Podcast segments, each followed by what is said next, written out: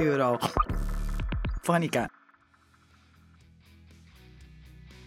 Buongiorno a tutti i nostri ascoltatori e alle nostre ascoltatrici. Bentornati ad una nuova puntata di Recap, l'Europa in 7 giorni, l'appuntamento settimanale di Eurofonica che vi tiene aggiornati su tutto, ma proprio tutto, quello che succede nella nostra cara Unione Europea. Io sono Martina Garzera e vi parlo da una caldissima Forlì. Non scherzo quando vi dico che qui l'affa è insopportabile e oggi ci sono ben 34 gradi. Aiuto! Insomma, l'estate è arrivata. Alcuni di noi, me compresa, iniziano a preparare gli esami universitari, buttandosi in uno studio matto e disperatissimo, credetemi, mentre altri stanno cercando le migliori offerte per partire per le tanto desiderate vacanze. Purtroppo però ciò significa che questa sarà l'ultima puntata di Recap l'Europa in 7 giorni per questa stagione. Lo so, dispiace anche a noi, ma niente facce tristi, eh, perché la redazione di Eurofonica non va in pausa neanche in estate. Non voglio spoilerare niente, lungi da me, ma vi assicuro che ci sono moltissime sorprese in arrivo. Per ora però pensiamo a goderci appieno i prossimi 30 minuti, ma in tutto questo non vi ho ancora detto che non sarò da sola a condurre questa puntata, perché con me c'è Chiara Andreazza. Ciao Chiara, da dove ci parli? Ciao Martina e un saluto anche a tutti i nostri ascoltatori. Vi parlo da Bologna e posso confermare che anche qui caldo e umidità sono terribili. Non so quanti gradi ci siano, ma almeno tira un po' di vento, lasciatemi dire, una salvezza. L'estate è davvero cominciata e mi dispiace per te cara Martina, ma io rientro già tra quelli che invece di studiare cercano, portafoglio permettendo, destinazioni al mare. Ma bando alle chiacchiere, immagino che i nostri ascoltatori vogliano conoscere le ultime notizie da Bruxelles, non il meteo in pianura padana. Come ricordavi tu, è il nostro ultimo appuntamento per questa stagione. Vediamo di chiudere in bellezza. In questo episodio la nostra Emma Borin ci spiegherà con il suo ultimo podcast gli effetti che la guerra tra Russia e Ucraina sta provocando sul commercio globale del grano. I due paesi sono tra i maggiori esportatori al mondo e ora, a causa del conflitto, la loro produzione è diminuita di molto. Se si ferma l'Ucraina, il granaio d'Europa, cosa succede nel resto del mondo?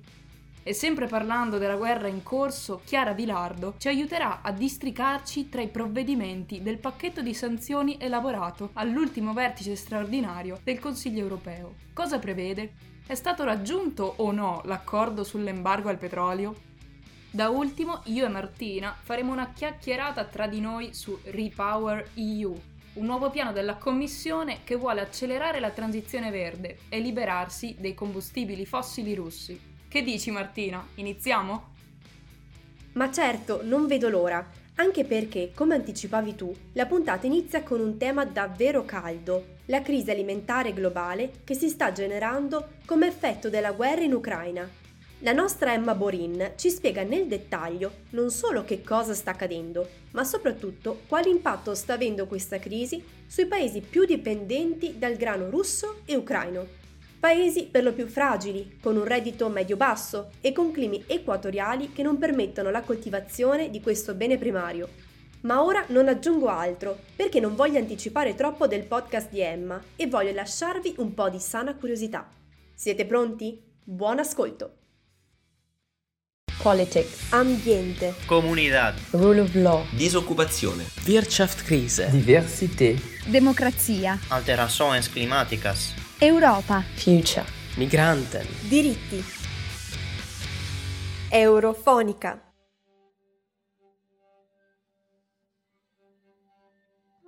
Da mesi vediamo bandiere gialle e blu sventolare dalle terrazze delle abitazioni, issate sulle aste degli edifici pubblici, appuntate al bavero delle giacche di rappresentanti politici di tutto il mondo occidentale.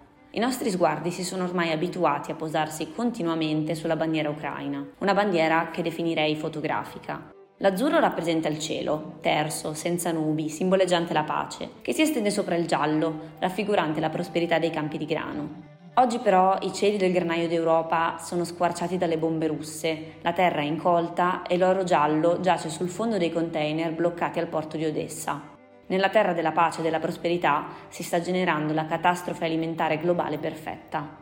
I paesi protagonisti di questa guerra, Russia ed Ucraina, sono infatti il primo e il quinto paese al mondo per tonnellate di grano esportato. Fino all'anno scorso, Kiev e Mosca insieme esportavano il 29% dell'orzo commerciato in tutto il mondo, il 28% del grano, il 15% del grano turco e il 75% dell'olio di girasole, supplendo al 12% del consumo calorico globale. Spiegato semplice, significa che sì, un decimo della dieta del mondo gravava sulle spalle di Russia e Ucraina. Oggi la prima è confinata da sanzioni soffocanti, la seconda ha dovuto interrompere ogni export il 24 febbraio 2022.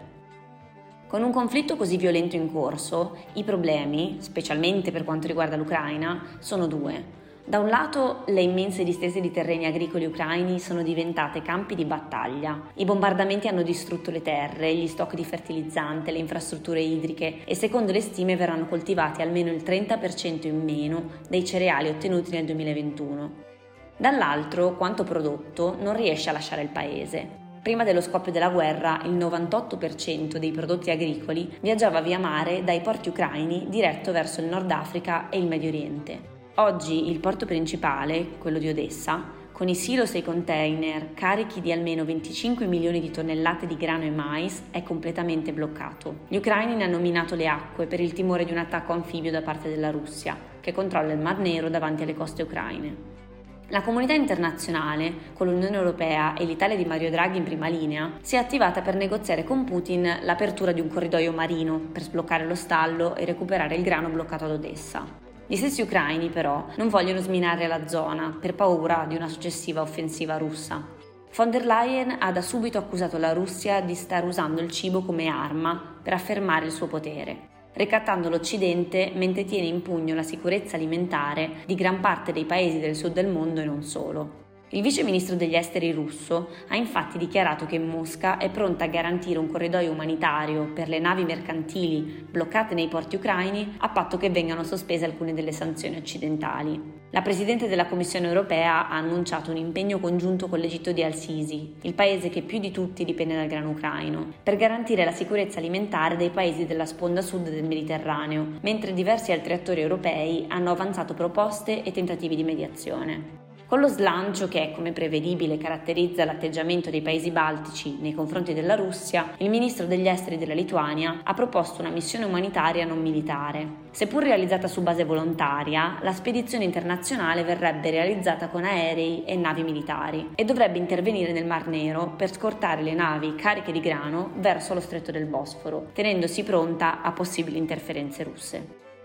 Diversi sono stati i tentativi di Draghi prima e di Macron e Scholz poi di portare avanti conversazioni telefoniche con Vladimir Putin.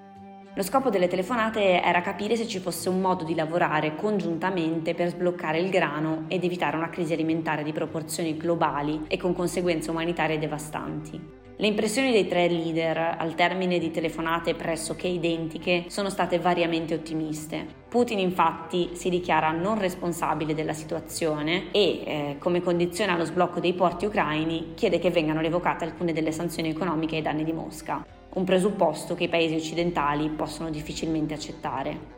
Il tema è ovviamente al centro del Consiglio europeo che si è tenuto in questi giorni, dove si è cercato di trovare un coordinamento internazionale efficace in risposta alla minaccia alla sicurezza alimentare. La complessa missione navale, inizialmente immaginata dai più agguerriti paesi baltici, rimane sul tavolo del presidente Charles Michel, che avrà il compito di discuterla anche con il leader dell'ONU, Antonio Guterres, nei prossimi giorni. Un mancato accordo provocherebbe la tempesta perfetta in moltissimi paesi a medio e basso reddito, che dipendono in percentuali elevatissime dal grano ucraino, facendoli precipitare in una violenta crisi alimentare. Secondo la FAO, l'Organizzazione delle Nazioni Unite per l'alimentazione e l'agricoltura, 50 stati dipendono almeno al 30% dal grano di Kiev e Mosca, 26 ben oltre il 50%. Tra questi ci sono quelli della regione africana del Sahel, dove 6 milioni di bambini soffrono di malnutrizione e 16 milioni di persone convivono con il costante rischio di insicurezza alimentare. E i paesi del Medio Oriente e del Nord Africa, che secondo le stime delle agenzie ONU importano più del 90% del cibo che consumano. Con 115 milioni di persone dipendenti dal grano ucraino, già allo scoppio del conflitto, il direttore del World Food Program,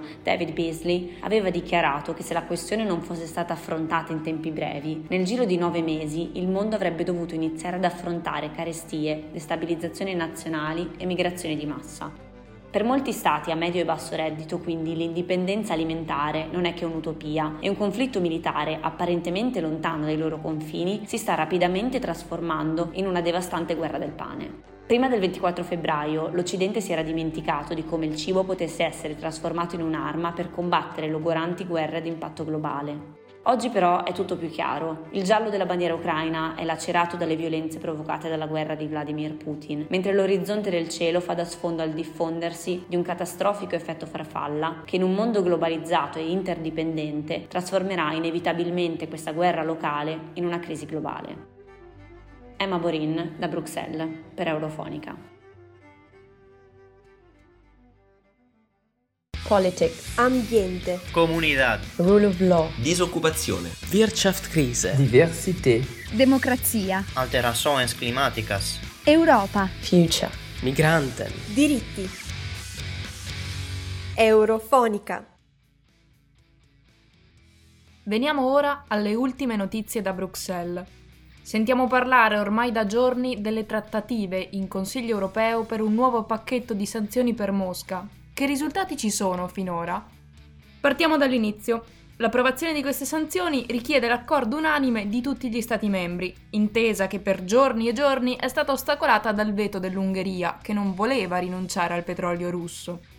Nella notte del 30 maggio sembrava che si fosse finalmente giunti a un accordo. Ci sarebbe stato un embargo quasi totale, interrompendo le importazioni del petrolio via mare. Per accontentare Budapest è stata fatta una temporanea eccezione per il petrolio importato tramite gli oleodotti. Però, notizia di queste ore, l'accordo è saltato di nuovo. Pare che alla riunione degli ambasciatori dell'Unione Europea in cui si dovevano definire gli ultimi dettagli, l'Ungheria abbia chiesto di depennare dalla lista di personalità sanzionate il patriarca della Chiesa ortodossa Kirill. Una richiesta sincera o solo un modo di ostacolare l'adozione delle nuove sanzioni? Se volete saperne di più e conoscere ogni dettaglio sulle trattative, rimanete con noi e Chiara Vilardo vi spiegherà ogni cosa. Politics, ambiente, Comunidad. Rule of law. Disoccupazione. Wirtschaftskrise. Diversité. Democrazia. Alterações climáticas. Europa. Future. Migranten. diritti. Eurofonica. Nella notte tra lunedì 30 e martedì 31 maggio, il Consiglio europeo, riunito in seduta straordinaria a Bruxelles, sembrava aver finalmente adottato, un mese dopo il suo annuncio, il sesto pacchetto di sanzioni economiche contro la Russia, che non cede sul fronte ucraino. L'accordo quasi raggiunto dai leader dei Paesi membri dell'Unione avrebbe reso possibile definire le ultime sanzioni, la più rilevante delle quali riguarda il blocco delle importazioni di petrolio da Mosca. Questo punto aveva di molto rallentato la decisione sulle ulteriori sanzioni da impiegare, una lentezza che potrebbe essere interpretata come il primo momento di disunità all'interno dell'Unione nella gestione delle sanzioni. In una fase ormai avanzata della guerra in Ucraina, infatti, ci si avvicina al momento di adottare delle misure ancora più stringenti, come quelle sul gas che non arrivano. In questo momento si determina uno scontro quasi fisiologico e difficilmente superabile tra le diverse esigenze energetiche dei vari paesi che fanno parte dell'Unione. Perché per adottare questa decisione è necessario che ci sia all'interno del Consiglio europeo l'unanimità, cioè il parere favorevole di tutti i Paesi membri. La Repubblica Ceca e la Bulgaria avevano chiesto più tempo e più garanzie, soprattutto considerato che Sofia è già stata oggetto del blocco del gas russo. Ma il mancato raggiungimento dell'unanimità è stato in realtà causato principalmente dall'opposizione dell'Ungheria. Perché l'Ungheria fa da bastian contrario? Budapest infatti dipende molto dal petrolio russo, motivo per il quale ha osteggiato una sanzione europea che ne determinasse il blocco delle forniture. Il compromesso, oggetto delle trattative notturne, prevede che il blocco sarà attivo da fine anno e riguardi solamente il petrolio russo importato dall'Unione Europea via mare, cioè circa due terzi delle importazioni, esentando quello che arriva via oleodotto. Sembrava potesse essere questa la soluzione che avrebbe reso possibile il raggiungimento dell'unanimità necessaria ad adottare il pacchetto di sanzioni. L'Ungheria, infatti, ricevendo il petrolio russo tramite l'odotto, potrebbe proseguire con le importazioni godendo di una sorta di esenzione. Così Orban potrebbe dormire notti serene, perché riceverebbe petrolio anche dagli altri Stati membri. Forse non il migliore compromesso possibile per l'Unione, ma sicuramente necessario per poter andare avanti. Il vincitore è infatti Orban, che su Facebook ha dichiarato Rapporto di vittoria da Bruxelles, il padre è un uomo, la madre è una donna e la benzina è 480. Perché proprio 480? È il prezzo massimo che le automobili matricolate in Ungheria pagano per acquistare il carburante. Questo tetto, invece, non si applica per le auto degli altri Stati membri, che devono quindi pagare il prezzo pieno. Il nuovo pacchetto di sanzioni approvato dal Consiglio europeo prevede anche l'esclusione di Sberbank, la principale banca russa, e di altre tre banche dal sistema di pagamenti internazionali SWIFT, ed anche di una banca bielorussa. È stato inoltre deciso il divieto per tre emittenti televisive controllate dal governo russo di trasmettere nell'Unione Europea e sono state emesse nuove sanzioni contro un centinaio di funzionari militari e oligarchi russi. Per di più, è stato aggiunto nella blacklist la lista che comprende le personalità da sanzionare per il loro appoggio all'invasione russa, il patriarca ortodosso Kirill, ma proprio questo aspetto rischia di far saltare il tavolo delle trattative. Non è mancato nemmeno il divieto di fornitura da parte delle compagnie europee di una serie di servizi alle aziende russe. Il Consiglio europeo ha ribadito il totale supporto all'Ucraina dal punto di vista militare, umanitario ed economico, dall'accoglienza dei profughi alla ricostruzione del paese. A livello politico, il Consiglio europeo ha precisato che a giugno tornerà sulla questione della domanda di adesione nell'Unione europea avanzata dall'Ucraina, dalla Moldavia e dalla Georgia. Ha ribadito inoltre la sua ferma condanna alla illegale appropriazione dei prodotti agricoli e al blocco dell'esportazione ucraina di questi da parte russa. Il Consiglio europeo ha affermato ulteriormente la necessità di rafforzare l'ambito della sicurezza europea, così come la relazione UE-NATO. Infine, dal punto di vista energetico, si conferma l'urgenza di accelerare sullo sfruttamento delle rinnovabili, sul rafforzamento delle infrastrutture per l'uso del gas, come di quelle già esistenti, per l'impiego del gas liquefatto. E richiama il Consiglio per esaminare il prima possibile la proposta della Commissione, battezzata Repower EU. Se con il petrolio l'Unione affronta il primo grosso ostacolo che fa vacillare la sua unità, cosa succederà quando non sarà più possibile indugiare sul gas? Chiara Vilardo da Catania per Eurofonica. Politics, Ambiente, Comunidad. Rule of Law, Disoccupazione. Wirtschaftskrise. Diversität. Democrazia, Alterações climáticas. Europa, Future. Migranten. diritti. Eurofonica. Per parlare del nostro prossimo argomento rimaniamo a Bruxelles, perché è proprio a Palazzo Berlemont, in Rue de la Loi, che lo scorso 18 maggio la Commissione europea ha lanciato Repower EU, il piano per ridurre la dipendenza dai combustibili fossili russi e accelerare la transizione verde. Insomma, un progetto che mette insieme indipendenza energetica da un lato e lotta al cambiamento climatico dall'altro. Vorrei proprio saperne di più. Per fortuna, per saziare la nostra sete di curiosità e di notizie, posso approfittare della mia co-conduttrice, Chiara Andreazza, che questa settimana ha prodotto un'infografica parlando proprio di questo tema. Chiara, ci spieghi meglio di cosa si tratta il Repower EU? Perché c'è stata la necessità di creare questo piano? Repower EU è un programma che si lega ai pacchetti di sanzioni energetiche già in atto, da ultime quelle sul petrolio, ed è stato creato proprio per smettere di comprare i combustibili fossili di Mosca e quindi schierarsi concretamente contro l'invasione dell'Ucraina. Il primo obiettivo di Repower EU riguarda il risparmio energetico, in tutti i contesti, per questo motivo la Commissione raccomanda agli Stati membri di organizzare campagne di sensibilizzazione pubblica ed eventualmente adottare misure fiscali a riguardo. Ma soprattutto Bruxelles vuole spingere l'acceleratore sull'energia pulita, aumentare la capacità fotovoltaica e quella di idrogeno, liberandosi dell'eccessiva burocrazia che riguarda i grandi progetti sulle rinnovabili.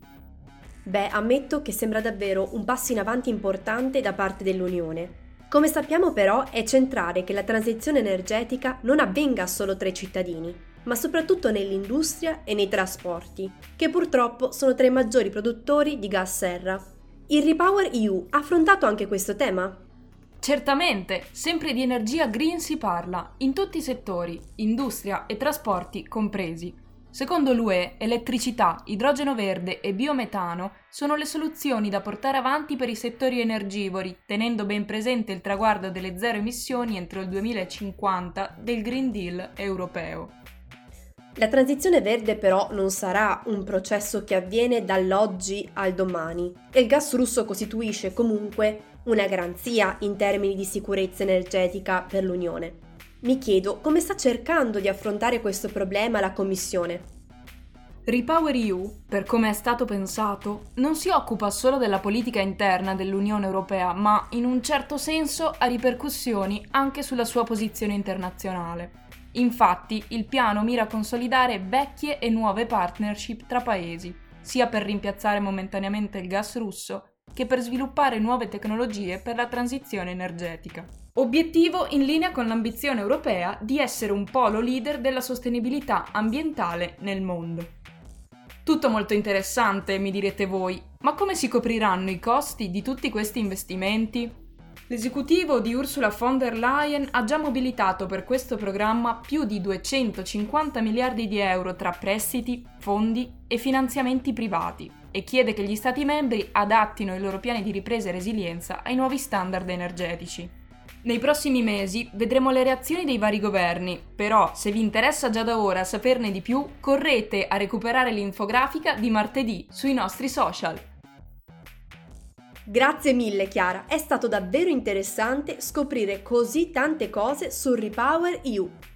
Purtroppo però anche la puntata di questa settimana è giunta al termine. Come sempre potete ascoltare questo episodio su www www.raduni.org su Spotify, Google ed Apple Podcast. Soprattutto però non dimenticatevi di seguirci sui nostri social se volete rimanere aggiornati su quello che accade in Europa anche durante i mesi estivi. Siamo presenti e super attivi su Instagram, Facebook e Twitter. Già in questi giorni troverete delle chicche che non potete davvero perdervi. Il nostro Simone Matteis, per esempio, ci porta novità da Strasburgo, dove il Parlamento europeo ha avanzato richieste cruciali sia alla Commissione che al Consiglio. Di cosa si tratta? Beh, correte sui nostri canali social per scoprirlo. Proprio così, Martina. Non cederemo né al caldo né alla voglia di mare e continueremo a informarvi sulle notizie che riguardano la nostra Unione. Ma a proposito di ultimi aggiornamenti, sabato esce il personaggio della settimana, di norma non lo indovinate mai, secondo me. Chissà se questa è la volta buona, che sia il patriarca Kirill. Non scherziamo su, anzi, passando alle cose serie, nel salutarvi ci teniamo a fare un grande ringraziamento a tutta la redazione per l'impegno che ha dedicato a questa stagione ormai giunta al termine. Grazie al team di Eurofonica quindi, ma grazie anche a tutti voi che ci ascoltate e ci seguite ogni giorno. Cari ascoltatori, Ora ci dobbiamo davvero lasciare. Non dimenticate di seguirci anche quest'estate. A presto!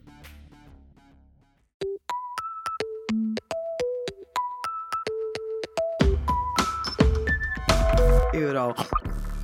Fonica.